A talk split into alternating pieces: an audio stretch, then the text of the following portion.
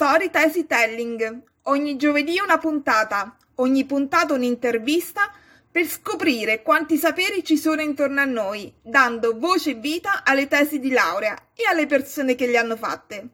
Ogni settimana un sapere, una persona, una storia, un'ispirazione, un'opportunità, una relazione in più per te, scoprendo autentica umanità. Hashtag Story Tesi Telling il podcast che dà nuova vita e valore alle tesi di laurea. Buongiorno, buon giovedì 2 dicembre, ecco dicembre e Story Storytelling in the City continua, continua, continua, continua. Oggi mi ha contattato una persona, mi ha detto ma mi intervisti pure a me? E ho detto sì, certo. e quindi sono venuto verso Viale 21 Aprile, sono qui in compagnia di Adriano Soleri. Buongiorno Adriano. Ciao, buongiorno Adriana. Adriano, Adriano. Adriana. Siamo una bella coppia. allora, mi fa molto piacere questa tua richiesta. Adriano lo conosco da tempi in memory, quindi sono molto contenta di presentare presentarlo a chi ascolta questo podcast e più in generale alla community di Stesi dalle Tesi. Adriano ha una grandissima passione per cinema, teatro, arte fin da piccolo, fin da, da raga, da, ragazza, da sempre, ok? Da sempre. Raccontaci un po' come questa tua passione l'hai trasformata nel tuo percorso di studi sintetico, ma certo, eh, sì, sì, no, 20 anni in, in, due minuti. Beh, vai. allora, eh, torniamo al 1993-94, tempo dal quale ci conosciamo con Adriana, il mitico Giulio Cesare, iniziai a fare un laboratorio di teatro eh, con, pomeridiano, quindi non assolutamente obbligatorio, con quello che è stato poi cioè, il mio primo maestro Stefano Viali, che teneva questo laboratorio pomeridiano, poi si facevano gli spettacoli alla fine dell'anno, che era un'esperienza davvero meravigliosa, fantastica, che canalizzava tutte le nostre energie anche adolescenziali, un'esperienza clandestina e ribella, assolutamente non accademica. E insomma abbastanza presto eh, ho proprio capito, cioè io, io voglio fare questo, voglio fare questo, voglio fare l'attore, voglio voglio vivere in questo mondo di questo. Quindi insomma è iniziata da lì. Hai tut... sentito lì la tua cifra espressiva? Eh, beh sì, abbastanza, cioè sono stato costante, da lì sono partito, poi per carità tante cose si ovviamente sviluppano, trasformano, scopri tanti modi nuovi, ma sono partito da lì. Ho fatto gli anni di liceo, sempre facendo il corso di teatro, gli spettacoli, insomma facevamo tante bellissime esperienze, facevamo il nostro primo spettacolo in realtà poi addirittura professionale che nacque lì proprio dal, dal, liceo, sempre con Stefano, il giardino d'infanzia di Richi, l'unico testo teatrale di David Grossman. Poi, finito il liceo, mi sono iscritto a lettere e eh, filosofia alla Sapienza. alla Sapienza, che ancora c'era la vecchia lettere, vecchio uh-huh. ordinamento, quindi 20 esami, 20 esamoni, e, eh, e mi sono laureato in storia e critica del cinema nell'arco dei quattro anni di studi per poi eh, iscrivermi, cioè iscrivermi, cioè fare concor- magari iscriversi, fare il concorso come attore a partecipare al bando come attore al Centro Sperimentale di Cinematografia, Scuola Nazionale di Cinema, eh, dove riuscì ad entrare all'età di davvero cioè, tra i 22 e i 23 anni. Ho eh, quindi fatto tre anni di, di clausura al Centro Sperimentale studiando come attore, che è stata insomma la mia la mia formazione in qualche modo anche più riconosciuta e istituzionale e da lì ho iniziato a, a, a barcamenarmi in questo mondo bello strano del, del, del teatro, del, del, cinema, della televisione, pubblicità e tutto. Ora ci arriviamo alla tua vita sì. attuale tra cinema e teatro, quindi però avevi iniziato con il teatro, poi però a lettere hai deciso più una strada verso il cinema? No, in realtà sono sempre stato abbastanza ripartito, non ho mai eh, escluso l'uno rispetto ad un altro. Diciamo che la differenza per me l'hanno fatta sempre un po' le persone, il tipo di progetti, quindi insomma anche il tipo di incontri. Eh, vabbè, anche professori, sì, ci sono stati dei bellissimi incontri eh, alla Sapienza che andavano in una direzione anche non solo, diciamo, storico-teorica, ma anche in un qualche modo pratica pedagogica, ecco. Quindi, e la tesi di laurea su cosa l'hai fatta? L'hai scelto tu l'argomento? Allora, la tesi di laurea eh, storia e critica del cinema con, oltretutto mi piace ricordarlo perché purtroppo è scomparso qualche, insomma, di recente il professor Maurizio De Benedictis che è stato il mio professore nonché amico poi negli anni successivi di storia e critica del cinema. E la tesi che feci era, si chiamava Mario Bava, artigiano del cinema gotico italiano. E eh, diciamo che Maurizio De Benedictis era un professore fortemente eh, Gotico. ri- eh, Ah, no. come? Gotico. No, no, no, non gotico, no, rivolto, no, no, no, rivolto, al- rivolto allo studio del cinema italiano.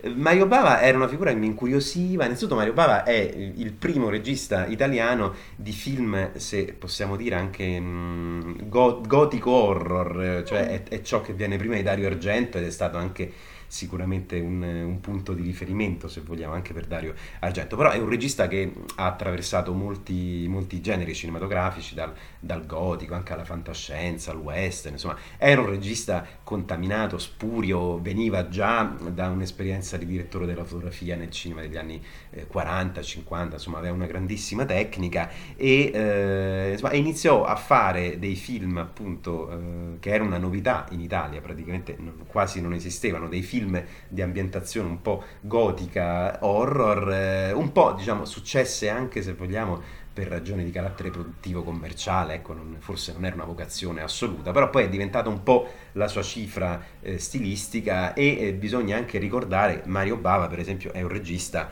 forse per certi versi dimenticato in Italia, non tanto quanto lo era magari svariati anni fa, ma che è un punto di riferimento assoluto all'estero, cioè per esempio Quentin Tarantino ha il mito di Mario Bava Oh. e lo cita continuamente in tanti suoi film, quindi insomma è, è proprio un, un nome tutelare. Ma a, a parte questo ha fatto dei bellissimi film che anche dal punto di vista proprio fotografico, sono dei film espressionisti con dei colori molto forti, erano dei film meravigliosi. Il suo primo film si chiama La maschera del demonio con Barbara Steele, era un film tratto da un racconto di, di Gogol, il, il, il Vige, che è una sorta di spirito maligno che Mm. che aleggia nelle, nelle- nelle- nelle steppe russe e, e appunto cioè, quindi c'erano anche se vogliamo dei, dei riferimenti letterari importanti dietro alcuni di questi film è eh, un altro bellissimo film Sei donne per l'assassino è un film che in un qualche modo già crea il prototipo del killer Mhm. mascherato che poi rivedremo in tanti film anche di, di Dario Argento ma premetto che io non, non ero assolutamente un appassionato in maniera assoluta di cinema horror, eh, cioè fissato col cinema horror. Mi incuriosiva Mario Bava, avevo all'epoca c'era il Mereghetti dove uno girava no? i film e ogni tanto vedevo quattro palline, la maschera del demonio e allora chi è sta maschera del demonio? Quindi gliel'hai palline- chiesto tu l'argomento al No, sì, professore? sì, sì, assolutamente, l'ho proposto io, anche perché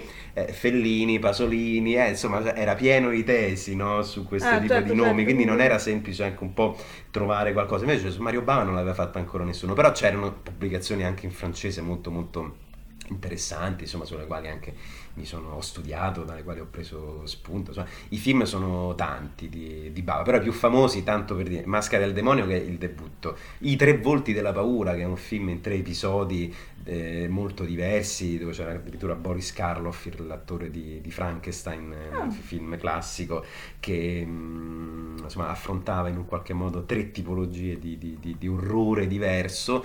E poi eh, non so, il, il rosso segno della follia, Terrore nello spazio, che è una sorta di alien ante litteram, oltretutto, anche mi sembra addirittura citato da Ridley Scott stesso, che dice che aveva in testa un po' il terrore nello spazio, uno dei pochissimi casi di film di fantascienza italiano, infatti se ci pensate Eh, la sì. fantascienza in Italia zero, però Terrore nello spazio è un piccolo cult, quindi insomma ne ha Un fatti pioniere, un pioniere, un pioniere, Ah. un pioniere e poi insomma, anche ovviamente un cinema anche, anche commerciale, insomma, però sai, rivalutato come autore negli anni successivi e preso come nome tutelare da figure appunto come Tarantino, ma anche, ormai anche in Italia, insomma, non è, non è più certo un tabù parlare di Mhm. Bava, no, no, assolutamente. Poi con la diffusione anche ormai è più semplice accedere a film, DVD. All'epoca erano anche un po' più difficili, dovevi andare a trovare i VHS vero, vero. di cose registrate chissà quando. Mhm.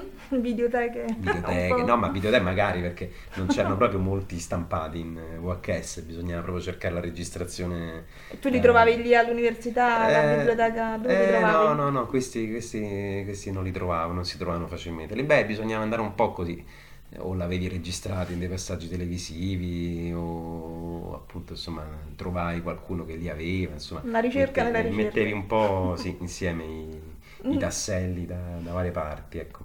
Magari ora invece è più facile ritrovarli, quindi questo weekend ci possiamo dedicare a scoprire Mario Bava. Certo, assolutamente, assolutamente. Il cinema quindi è entrato nella tua vita con quanto ti sei laureato? 110 lode. Wow. Wow. Con 110 No, vabbè, lode sì. e subito Ok. poi hai deciso di percorrere il centro sperimentale dove so che c'è anche una bella selezione Sì, per entrare, sì, sì. quindi immagino che hai fatto anche un gran provino.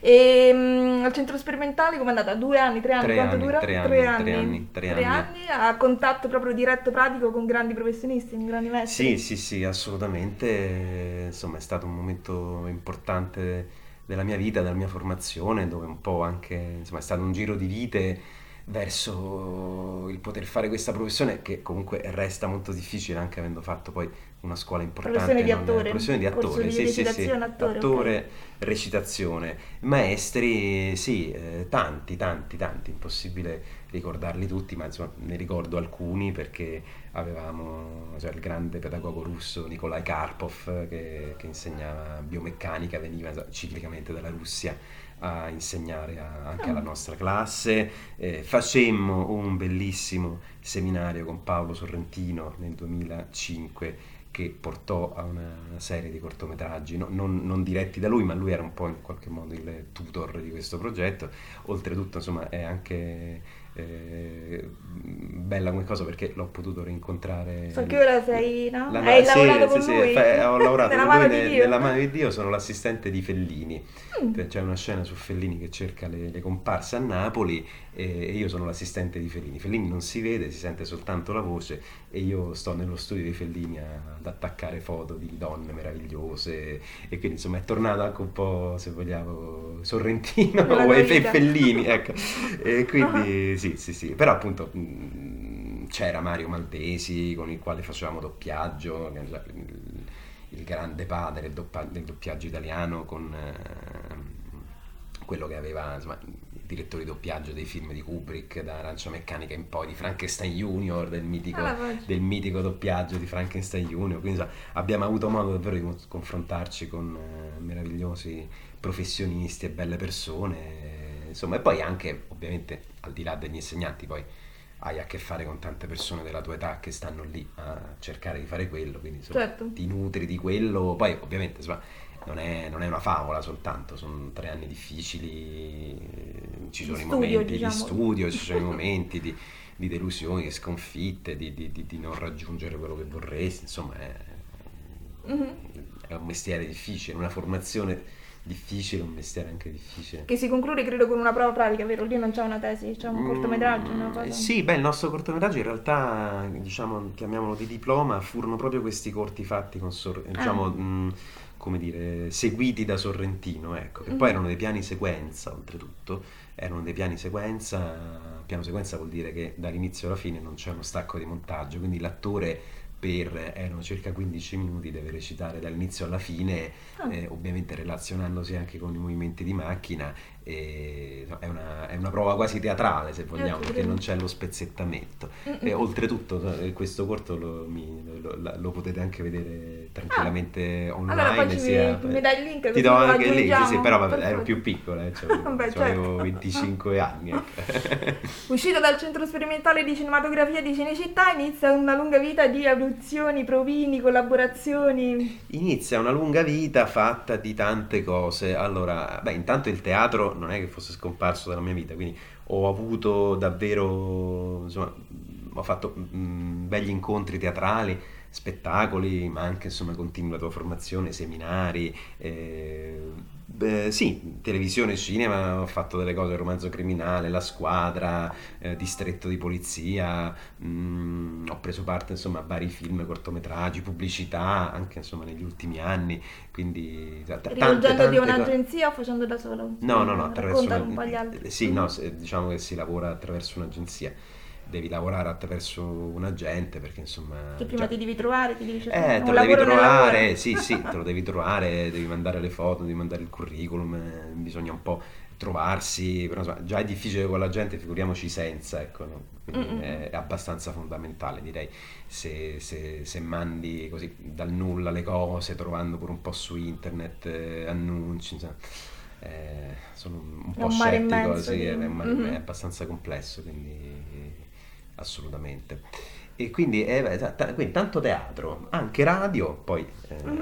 poi Ci racconti anche che della la radio, sì, la radio anche mi sta a cuore importante e beh, anche, anche, un po' di estero, perché poi sono andato verso il 2010, un anno a Parigi, in Francia, mi sono un po' allontanato dall'Italia, era un anno era il famoso anno della, con la cultura non si mangia, tremontiano, e quindi mi sono allontanato in maniera un po' selvaggia, eh, senza grandi certezze, anche proprio senza nemmeno posti reali dove dormire, ma ho trovato ospitalità eh, e sono, sono, andato a respirare l'aria di, di, di un grande centro dire, teatrale mondiale, se vogliamo, il Teatro du Soleil di Ariane Moschkin, ah, dove sono andato proprio letteralmente a pelare patate in cucina perché eh, quello è un teatro un po' particolare dove appunto a, a parte la, la, creazione artistica ma c'è tutto un, un, mondo collegato con l'accoglienza ed è pieno di giovani attori che in qualche modo si, si mm. avvicinano a questa realtà quindi cioè, oh, sono stato un po' lì ecco insomma orbitando lì ma ho fatto anche altri bellissimi incontri eh, ho conosciuto una compagnia con la quale poi francese con la quale ancora collaboro che ha fatto delle tournée in Italia su spettacoli di di Molière eh, riadattati in chiave un po' di commedia dell'arte. Ho imparato piano piano il francese in maniera anche un po' così, appunto, non State accademica, sono intraprendente, sì, sì, sì. Ho anche scoperto una passione per la traduzione da, da, questo, ah. da, questo, da questa esperienza. So, ho iniziato a tradurre prima per me, per, per, dei lavori teatrali, dei testi che non esistevano in italiano e poi insomma mi è, mi è, capitato anche proprio di pubblicare dei testi sia dal francese che dall'inglese tradotti in italiano di, sempre di, di, tema teatrale ecco. però vabbè tutte queste sono delle cose diciamo che all, all'atere rispetto a cioè, tutte derivate dalla mia passione mm-hmm. per, per, essere attore e della professione di attore ecco. E poi man mano quindi ci, ci, ci, citavi la radio? Ora so sì, che ti dedichi in modo particolare a... La radio, sì, mi ci dedico in modo particolare. Allora, intanto è sempre stata una cosa che ho amato molto, avevo avuto la fortuna di lavorare a Radio 3 negli anni tra il 2004 e il 2006 circa in dei, dei progetti per la radio proprio di, che erano eh, creati e diretti da un, un, attore, regista telefonico e scrittore che stimo molto, si chiama Sergio Pierattini e eh, quindi cioè, lavorai come attore in quei contesti, eh, ma la radio appunto è un, un cinema mentale meraviglioso non è un qualcosa fatto solo di non è un qualcosa legato soltanto alla voce, è un qualcosa legato alle immagini interiori che l'attore evoca dentro se stesso, le, le, le, proietta verso il pubblico e il pubblico si crea un film. Quindi diciamo avevo da tempo, perché poi ecco ho scordato di dire che da, da diversi anni insegno anche molto, quindi sono un insegnante di recitazione, di teatro, ho insegnato anche tanto in questi ultimi anni. A professionisti eh, e non? Sì, sì, professionisti e non eh, professionista, futuri professionisti, eh, mm, anche in aspetti un po' più tecnici come l'addizione, cose di questo mm-hmm. tipo, ma anche corsi di teatro, proprio così, per chi fa altro nella vita ma in un qualche modo vuole, vuole recitare, come, come, chi vuole suonare, cioè chi vuole certo. recitare, che mm-hmm. si confronta col teatro senza ambizioni professionali, ma che poi alla fine certe volte è anche un contesto dove vengono fuori le cose più genuine rispetto a quest'ansia, ossessione no? di dove fa l'attore, eh, che, che, conosco bene anche, quindi ecco perché lo so, insomma, si, lavora, si, lavora, si lavora in maniera carina. E eh, volevo anche da tempo, già da qualche anno, immaginare dei percorsi invece di recitazione radiofonica, poi eh, tecnicamente non, non, era un qualcosa che non, non, sapevo come in un qualche modo fare e invece con, questo, con quest'ultimo anno e mezzo in realtà lavorando molto online ho iniziato a sviluppare dei percorsi proprio radiofonici di radiodramma, quelli che si fanno da casa, lavorando soltanto con la voce, dove sostanzialmente lavoro con dei gruppi di appassionati di recitazione, diciamo, di recitazione in toto, ma poi nello specifico di recitazione radiofonica, con i quali andiamo a creare proprio dei radiodrammi che, che, dove, con i quali facciamo delle vere e proprie dirette, dove non c'è solo l'elemento recitativo di voce, ma ci sono anche le musiche, i suoni, gli ah. ambienti, i passi, le porte che si aprono, gli spari, il vento, la pioggia, eh, tutto, tutto, tutto, tutto, di modo che poi le persone che lo ascoltano da casa, connettendosi, lo ascoltino proprio come se accendessero una radio e sentissero un radiodramma. Radiodramma eh, specifico che cos'è il radiodramma, è, mm-hmm. un, un, è, molto simile a un testo teatrale, solo che è scritto diciamo per la radio, appositamente per la radio, e mm, come dire, non, um, viene, viene, dato non deve essere imparato a memoria ovviamente, no? viene svolto in chiave audio, in chiave vocale sono son dei copioni sostanzialmente che possono avere storie di tutti i tipi, così come se fossero un testo mm-hmm. teatrale, però devono essere scritti con, con, l'ottica di essere soltanto ascoltati, quindi in qualche modo le informazioni anche disseminate nel testo devono arrivare e devono far capire a chi sta ascoltando un po' il contesto, mentre invece se hai delle azioni che non vengono esplicate o, o con dei suoni o con delle voci tu non capisci che succede. Certo. Quindi... A differenza di un audiolibro non è narrato da un singolo narratore ma appunto è recitato no, da tutti gli attori, da, è molto dal cast, Sì, no? è abbastanza diverso. L'audiolibro eh, è, è una narrazione a una o anche certe volte a più voci ma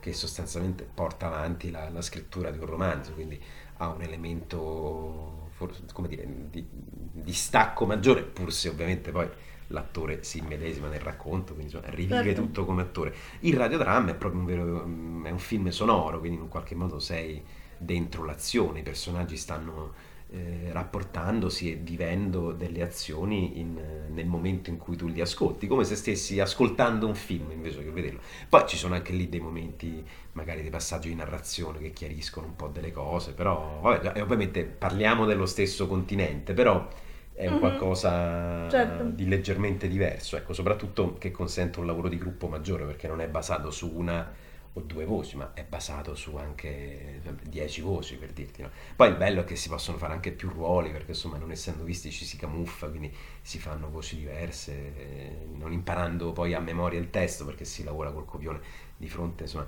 si può mettere molto materiale sul fuoco e diciamo che per me poi la radio comunque è anche legata molto a un'epoca diciamo, passata, ecco, non, non a un, ele- un elemento contemporaneo, ovvero sono tutti testi molti dei quali in realtà che li traduco direttamente perché non esistono minimamente in lingua italiana, ah. sono, sono, tutti dei testi anni 40, anni 50, quindi portano un profumo di un certo tipo. Ah, certo, certo. Sono legati anche a un'idea della radio, che era il mezzo, se vogliamo, mm. era un mm. mezzo anche ancora più potente per certi versi no? di quello che è adesso. Adesso sta riprendendo piedi in altre forme con le tecnologie digitali podcast e quant'altro. Eh, rivive in nuove forme, reinventate, però uh, un tempo la radio era come una televisione. Cioè. Ma si trovano su internet dei radiodramma? Sì, sì, sì, sì, sul, anche sul sito di Radio 3, se uno ah, certo. cerca delle cose si trovano. Eh. Mm-hmm. Però è un genere, come dire, non, non, non vedo tanta produzione qualcosa c'è, eh, insomma, non vedo una produzione così continuativa di radiodrammi nel presente, ecco. E tu ti stai dedicando quindi a proporre online dei sì. percorsi sì, per sì, costruire insieme dei radiodrammi? Sì, sì, lo, lo, lo, ne ho fatti già tanti nei mesi di chiusura, ma anche, insomma, anche non di chiusura perché è un qualcosa insomma, che è slegato pure dalla pandemia, certo con la pandemia certo. prende, assume ancora per certi più... versi ancora più corpo perché insomma si sta a casa, né, non, si evitano tante problematiche, ma insomma tutte le persone che ho incontrato avevano già, cioè sono stato stupito di quante persone avessero una passione per la radio, no? che può apparire apparentemente un qualcosa di desueto, ma in, in realtà sono, ci sono tantissime persone appassionate di radio, sicuramente anche tra chi ci sta ascoltando, che, ehm, che poi, come dire, attraverso il radiodramma non, non, cioè, ci sono appassionati di recitazione che magari però non, non hanno una passione per il palco ah, ah assoluta, ah, ah, però hanno certo. una passione per la recitazione e quindi abbiamo capito che la recitazione non è fusa con, con, con un discorso di palcoscenico, così come anche la letteratura, cioè non è la carta stampata, la letteratura anche se ci coincide eh, tanto, cioè anche, anche mm. su un ebook io posso leggere un libro e certo. non ho la certo, carta, no? certo. quindi eh, deter- soprattutto anche appassionati di palco, per carità, determinate nature anche un po' più diciamo tra virgolette mm, timide che vogliono restare in ombra così nella radio nel lavoro attraverso il radiodramma trovano davvero una grande mm, libertà espressiva perché non sono visti ma possono con la loro voce creare invece tantissimi mondi, ambienti, personaggi, perché poi bisogna anche farsi carico, lavorando in un in questa direzione degli ambienti nei quali i personaggi si muovono. Quindi devi evocare con le distanze dal microfono se i personaggi hanno una relazione intima, se siamo in una strada, se la voce viene da lontano, se siamo in un esterno, se siamo in un interno, no? Quindi insomma poi vengono anche fuori degli elementi proprio tecnici di, di distanza dal microfono. Quindi insomma è un percorso davvero bello, bello, bello che ha anche sicuramente un punto in comune con la letteratura perché poi alcuni di questi radiodrammi possono essere adattamenti di grandi classici e quindi insomma c'è sicuramente una passione per la parola, per il linguaggio Certo. e, e per la recitazione e anche per il cinema perché ripeto la radio ha molti punti in contatto con il, con il cinema secondo me. Mi stai facendo venire una voglia, una curiosità incredibile e quindi quasi quasi siccome per me la voglia è sempre un qualcosa comunque di attivo che mi spinge a fare,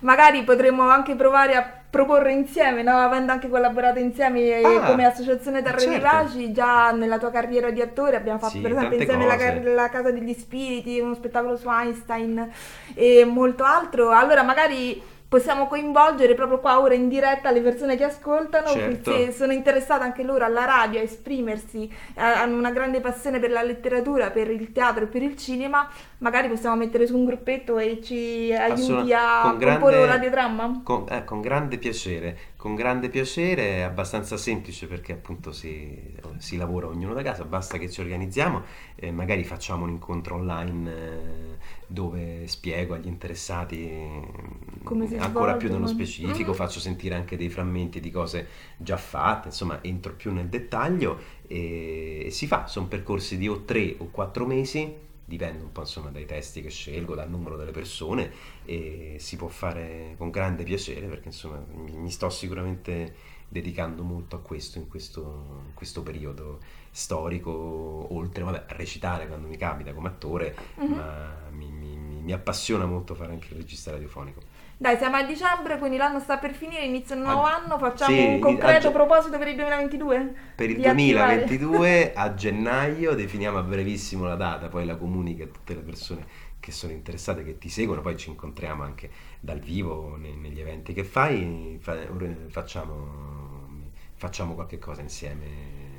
Vai, Eh, molto, molto, molto sì, mi sta, mi volentieri. sta venendo in mente per esempio Ah. un percorso radiofonico molto bello che conosco bene perché già ho tradotto dei suoi testi, l'ho fatto i radiodrammi di Agatha Christie Ah, per esempio, ah, no? ah, ah. che, ha- che per chi comincia magari, no? chi non ha mai fatto qualcosa di questo tipo, sono anche dei testi che hanno la giusta, in un qualche modo, chiarezza, la giusta linearità, ma anche degli elementi di, di- di mistero, di delitto. Ci sono pure le morti radiofoniche, eh, che devi proprio, ah, ti strozzano.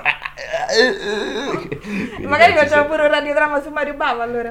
Eh, sì, sì, eh, sì, certo, eh, eh, dovrei... No, eh, sì, aspetta, i, i radiodrammi gotici ce li ho, ci sono dei radiodrammi da Edgar Allan Poe che ho, Ah. insomma, ho vari testi, ho coperto un po' tutti i, i generi. Vabbè, comunque i testi precisi poi li vediamo, Ah. li vediamo poi, però sì, insomma, si Dai, possono magari li fare... mettiamo a sondaggio pure. Sì, sì, sì, sì, si, può- si possono fare tante cose, ecco, anzi, la- lanciamo un sondaggio, cosa vi piacerebbe fare? Vediamo, noi raccogliamo tutto e poi vediamo se c'è una risposta finale. ok? Esatto, vedi che bello che nasce da un incontro, nascono progetti, nascono idee e magari nascono anche degli scambi Che di, nasce così, di illuminazione. ne dai? Scambiamoci degli auguri di buona vita, sono tutti i Ah, bigliettini di citazione che mi ispirano nel fare questo progetto di condivisione culturale. Tu ne regali una a me, io ne regalo una a te, vediamo che cosa Quindi ci prendo arriva. qui un bigliettino Sì. e lo leggo pure? Yes. Te lo leggo? Sì, vediamo che cosa ti capita. Allora, c'ho- allora, io, io qui ho, ecco, allora, auguri di buona vita dal Dalai Lama, Mm. fantastico, ok. Il Dalai Lama ci dice condividi la tua conoscenza, è la strada per raggiungere l'immortalità. Ah, Ah, magari anche un radiodramma dopo Il radiodramma. radiodramma no? immor- Può essere- dell'immortalità, ecco. Può essere un'idea per comunque però per condividere conoscenza sicuramente e questo pure ti capita un po' a fagiole, tu regali un proverbio giapponese che dice la felicità è qualcosa che nasce dalle nostre azioni, credo Eh, che no? beh, con beh, tutta la tua intraprendenza artistica Sì. Ti mm, costruisci la felicità e ne doni anche credo molto agli altri perché Eh, quando beh, dai la certo, possibilità insomma, di esprimersi agli altri Sì, sì, sì, ti metti a contatto con la felicità, no? Eh, spe- spero di sì. se, se succede sono contento. A proposito di altri, vediamo chi ti capita qui, sono tutte persone che hanno già partecipato a Stesi dalle Tesi, ora magari ti lancio anche un invito per il prossimo Stesi dalle Tesi, così chi vuole faccio, venire che ti prendo? prendi uno a caso, sì, vediamo un po' chi ti capita. Allora, Ah, leggo, vedi? posso Vai, leggere? proposito Cioè, di dico di privacy, no. a proposito- dai, allora, vai. Andrea di Cosmo. Cosmo.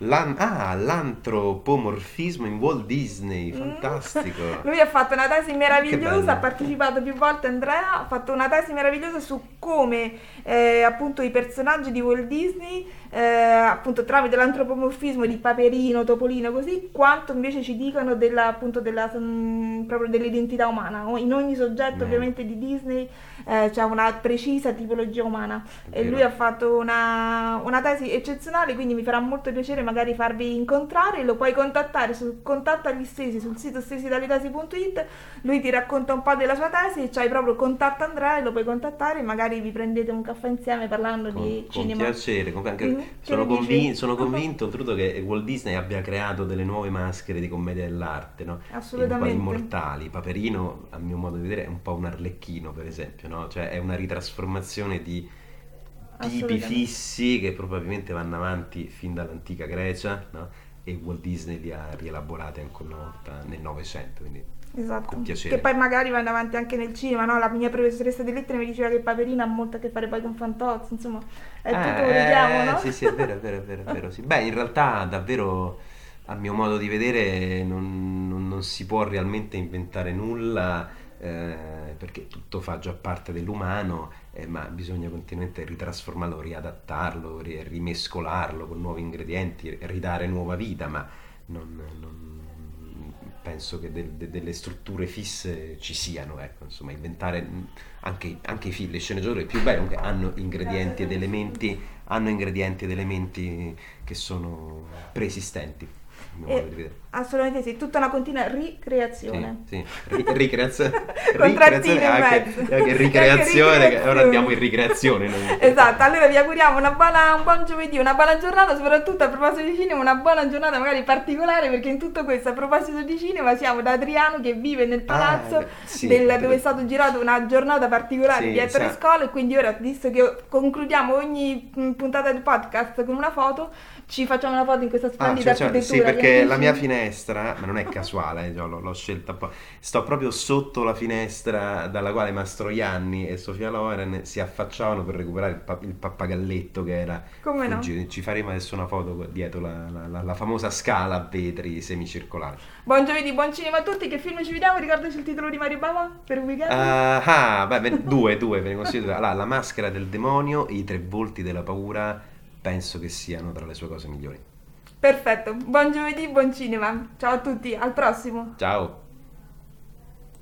Story Tesi Telling. Ogni giovedì una puntata, ogni puntata un'intervista per scoprire quanti saperi ci sono intorno a noi, dando voce e vita alle tesi di laurea e alle persone che le hanno fatte.